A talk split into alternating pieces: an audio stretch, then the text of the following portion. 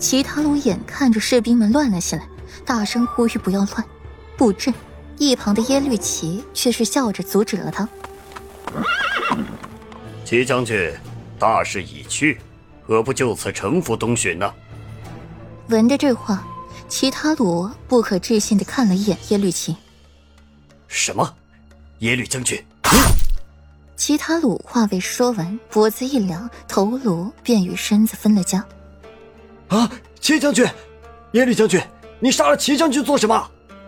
一旁保护他们的士兵蒙住了。耶律齐脚尖一点，运起了轻功，到了谢斐那边，撕下了脸上面具。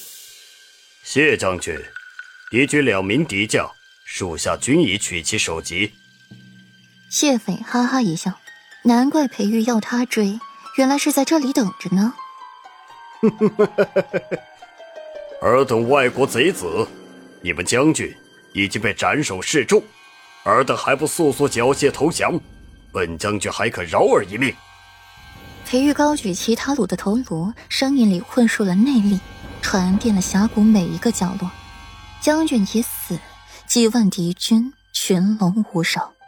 而接下来，一直稍微坚毅的士兵腿下一软，便倒在了地上，不省人事。谢飞领着去的三千精锐，毫发无伤。欧阳靖的死士。却是死伤无数，一夜战火未息。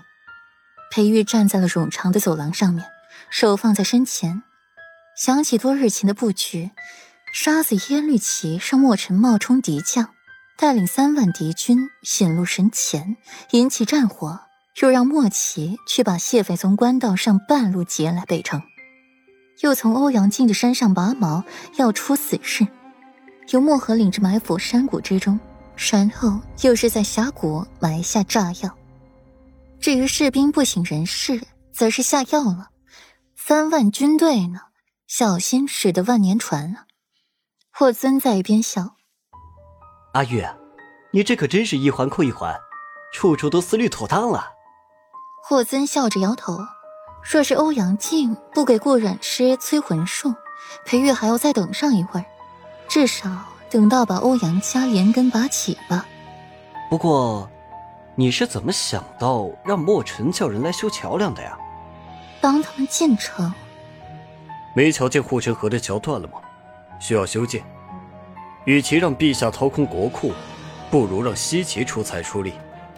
这些年赈灾北方的银钱粮食，估计没少落在西岐的腰包里。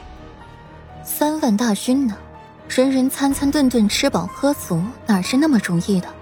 用苏大娘的话来说，官官相护，层层克扣下来，分到老百姓手里的能有多少呢？霍尊点点头，说的不错。阿玉，你还真是算计的滴水不漏。霍尊眉眼含笑，心底庆幸裴玉不是敌人。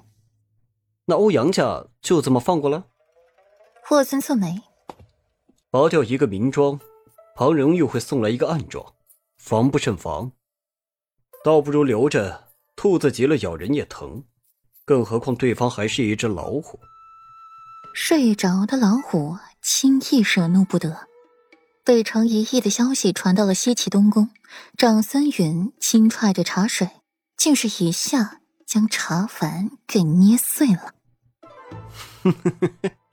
好一个下马威啊！殿下，还请保重身子。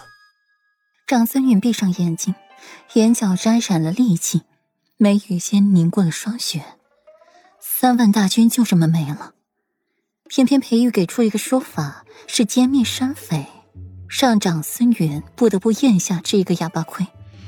不能认这三万人是西岐军队，不然你西岐驻扎三万人在东巡国境内，是想要做什么？挑起两国之争吗？好，好一个裴玉！本殿下当年真是小看了你。